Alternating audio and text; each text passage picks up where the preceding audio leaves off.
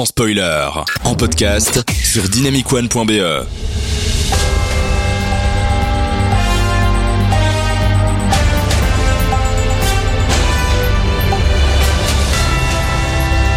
Vous êtes sur le journal de l'autre actualité. Merci d'être avec nous. Tout de suite, les infos. Les Simpsons changent de timeline. Oui, je sais, ça peut déjà paraître étonnant comme première actualité, mais les Simpsons sont nés dans les années 90. Hors de leurs 32 ans de carrière, la série, elle continue. Ça, je ne vous apprends rien. Or, à l'époque, quand on racontait l'histoire d'Homer et Marge avec leur rencontre, ça se passait dans les années 70. Mais seulement, bah, un épisode, euh, bah, maintenant, euh, on est dans les années 2020 et donc euh, leur jeunesse, c'est dans les années 90. Et du coup, t'as récemment un épisode d'Homer, adolescent, qui vit sa vie d'adolescent euh, à l'époque des années 90. La production des Simpsons a répondu notre série à 32 ans et nos personnages ne vieillissent pourtant pas. Ils sont, euh, ils sont donc euh, canons, mais ils doivent être élastiques, modulables, contradictoires, voire un peu idiots. Ça signifie pas d'autres euh, flashbacks de vieux épisodes euh, adorés ne seront produits. Mais la série n'a pas de canon, c'est un peu comme la série comme le film, pardon, Un jour sans fin. C'est-à-dire qu'il se passe plein d'aventures et ça se passe dans plein d'époques différentes et il faut pas être non plus un, trop tatillon sur tout ce qui se passe. Pour rappel, Bart et Lisa ont respectivement 10 et 8 ans depuis 32 ans Ah et oui, Maggie quand a... C'est ça qui est rigolo. Alors sortez-les de cette boucle infernale, bordel. Les Césars ont encore fait parler d'eux. Ah Vendredi 12 mars au soir se tenait la 46e cérémonie des Césars, une cérémonie sous le signe de la simplicité, avec un orchestre sur scène dirigé par Benjamin Biolay, une salle à l'Olympia privatisée pour une centaine d'artistes et des polémiques. Alors, on va pas juger ici les aboutissements politiques de cette soirée. Il y en a toujours, il y en a toujours eu, et des sorties politiques au César, il y en aura encore. C'est juste que là, il n'y a pas eu vraiment de sortie de film en salle, donc il n'y avait que des polémiques. Du coup, personne n'était content.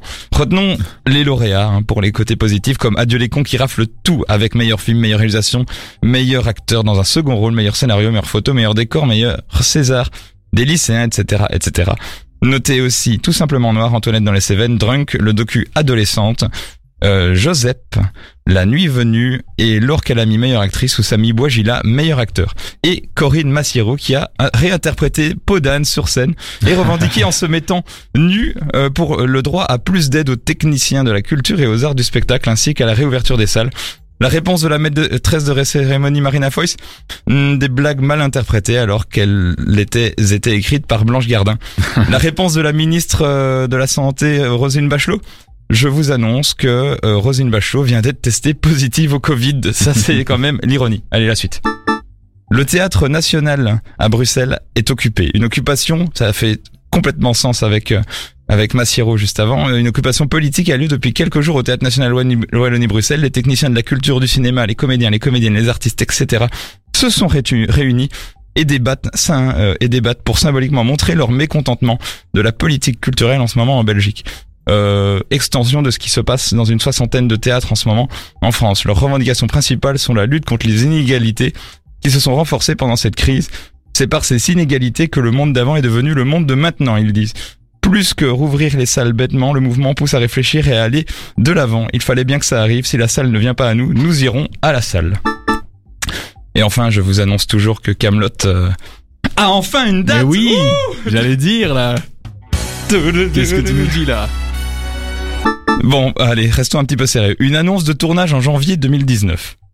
Déjà, on n'y croyait plus. Une première date de sortie en 2020. Waouh. Un report à une date incertaine. Ouais.